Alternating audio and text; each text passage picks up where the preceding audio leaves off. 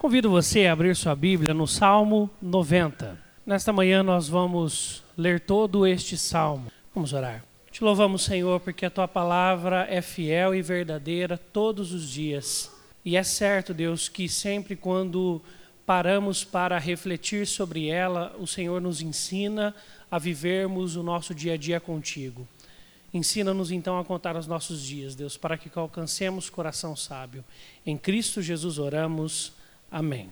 Este salmo aqui, se você ler de maneira muito repentina, pode parecer até um pouco pessimista. Mas se você for franco com você, você entenderá que ele é realista. É assim, né? Quando você pisca, passou. Quando você olha, já se foi. Se você observar, hoje é o dia 17 de junho, ou seja, você já passou metade deste ano. Parece que era ontem, ontem que nós estávamos aqui na celebração do Natal e fazendo um culto mais curto, para que todos pudéssemos estar com as nossas famílias. Um pouco mais tarde fizemos a virada do ano, costumeira nossa aqui. Piscou, metade do ano foi embora. A vida é assim. A vida é rápida, mais rápida do que nós imaginamos. Né? Vá conversar com alguém que já passou aí dos seus 50, 60, ele vai te dizer, ó, passa rápido, né? Aproveita. Por isso, nós precisamos, e quanto mais jovem você for, mais você vai precisar. É certo que é muito difícil compreender esta realidade da, da transitoriedade do homem, né? como as coisas transitam rapidamente, mas esse salmo convida você a pelo menos pensar, pelo menos pensar, e ver como ontem você brincava na rua, você se divertia com seus colegas, e hoje você já não faz isso, você está em seus cursos, em suas faculdades, em seus trabalhos, Ontem você fazia parte da UCP, hoje você é pai da, da UCP. Né? Ontem você era pai da UCP, hoje você é avô da UCP, da igreja, da União de Crianças Presbiterianas. Por isso, as coisas passam muito mais rápido do que nós imaginamos.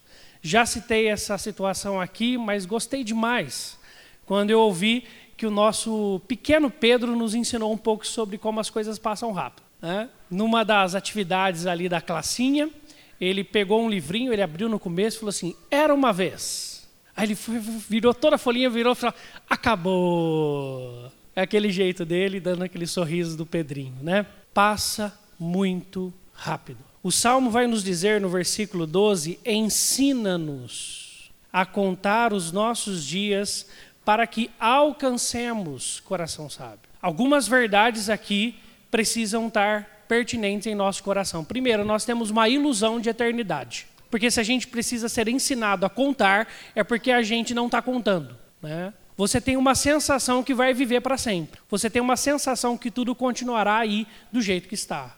E não é assim. Isso nos faz não nos prepararmos para situações da vida. Isso nos faz, nos faz não nos atentarmos para as coisas que passam e são deixadas para trás. Isso nos faz, quem sabe, se você tiver escrito lá na sua geladeira, ou se você tiver escrito e está na sua Bíblia, ou em qualquer outro lugar, ou na sua mente, você escreveu uma lista de desejos para 2018, meu querido, metade dele já tinha que estar tá pronto, tá? Porque você só tem outra metade do ano. E nós precisamos, então, ser lembrados a contar os nossos dias. Nós precisamos sempre ter esse tempo de reflexão, costumeiramente, para termos essa análise. Nós estamos aproveitando aquilo que Deus tem nos dado, tempo que Deus tem nos dado, diante das prioridades que Deus tem nos dado, diante da vontade que Deus tem nos colocado. Até porque o texto fala para que alcancemos coração sábio. Isso pressupõe uma outra verdade. O ser humano, por ser pecador, não tem o seu coração automaticamente sábio é algo que precisa ser construído. E aí vai uma dica da palavra de Deus de nós crescermos em Deus a cada dia. Porque o texto vai falar aqui, um pouquinho mais para frente, sacia-nos de manhã com a tua benignidade, para que cantemos de júbilo e nos alegremos todos os nossos dias. Para que cantemos de júbilo. Isso nos mostra que nós precisamos enxergar aquilo que Deus está fazendo. Você tem enxergado, você sabe o que Deus fez esse ano por você. Você parou para refletir, você parou para observar o que Deus tem feito pela sua família, o que Deus tem feito no seu coração, o que Deus tem feito na sua vida, o que Deus tem feito na igreja, o que Deus tem feito na cidade, no estado, no país, no mundo.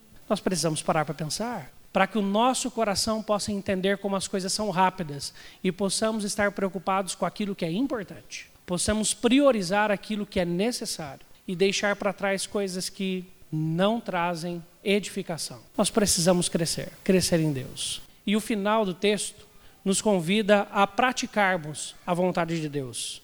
Seja sobre nós a graça do Senhor, nosso Deus. Nós precisamos da graça dele.